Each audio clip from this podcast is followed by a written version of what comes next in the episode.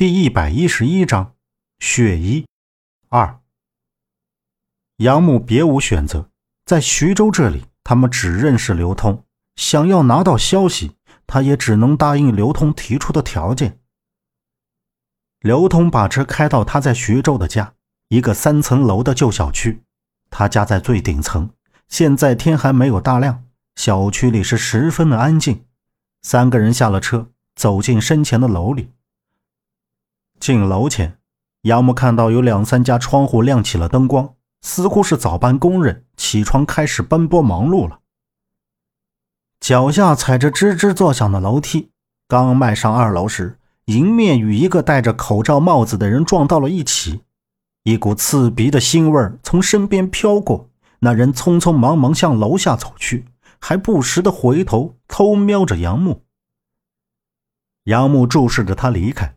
那股腥味也渐渐变淡。周震站在三楼的楼梯口喊着他。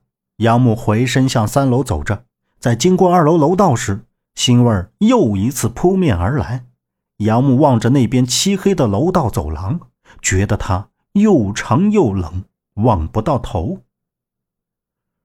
耳边再次响起周震的声音，这才回过神，继续往上走。杨木用胳膊挡住鼻子，问道。这楼下是做什么的？腥味怎么这么大？是啊，难闻死了。周震也瞅着楼下问道：“卖鱼的。”说着，刘通就走到三楼楼梯口停了下来。这楼梯口堆满了东西，不知道是谁家的破旧家具挡在了他家门口。刘通瞅了瞅那木头桌子，转身朝右边的黑暗里骂了一嗓子。喂，糟老头，你不要的破烂东西，他妈别往我家门口放啊！明天我就找人把这些东西都卖了。楼道里只有刘通的回声，没有人回应他，他只得气哄哄的把那张木头桌子撇向一边，打开门走了进去。杨木跟在最后面进屋时，看到右边紧挨着刘通家的那扇铁拉门动了一下，半天没人出来，之后就再没任何动静。杨木也没有再去看他，带上门进了屋。刚一进屋，迎鼻的烟味和酒味，整个屋子烟气酒气朝天，难闻至极。客厅的茶几上堆得满是酒瓶子，可见他晚上回来了一趟。周震打量着侧面的两居室，家具齐全，看着还不错。刘大叔，你就一个人住？周震站在其中一间房门口问道。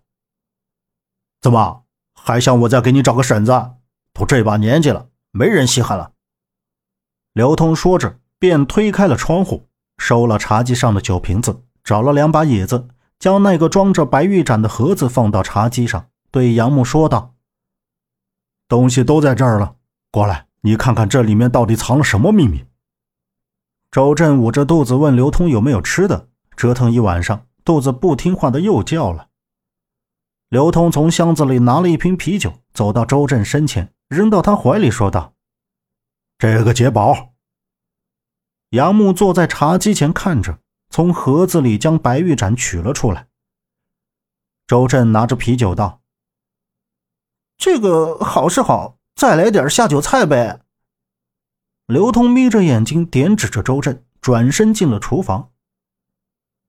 怎么样，看出什么名堂了吗？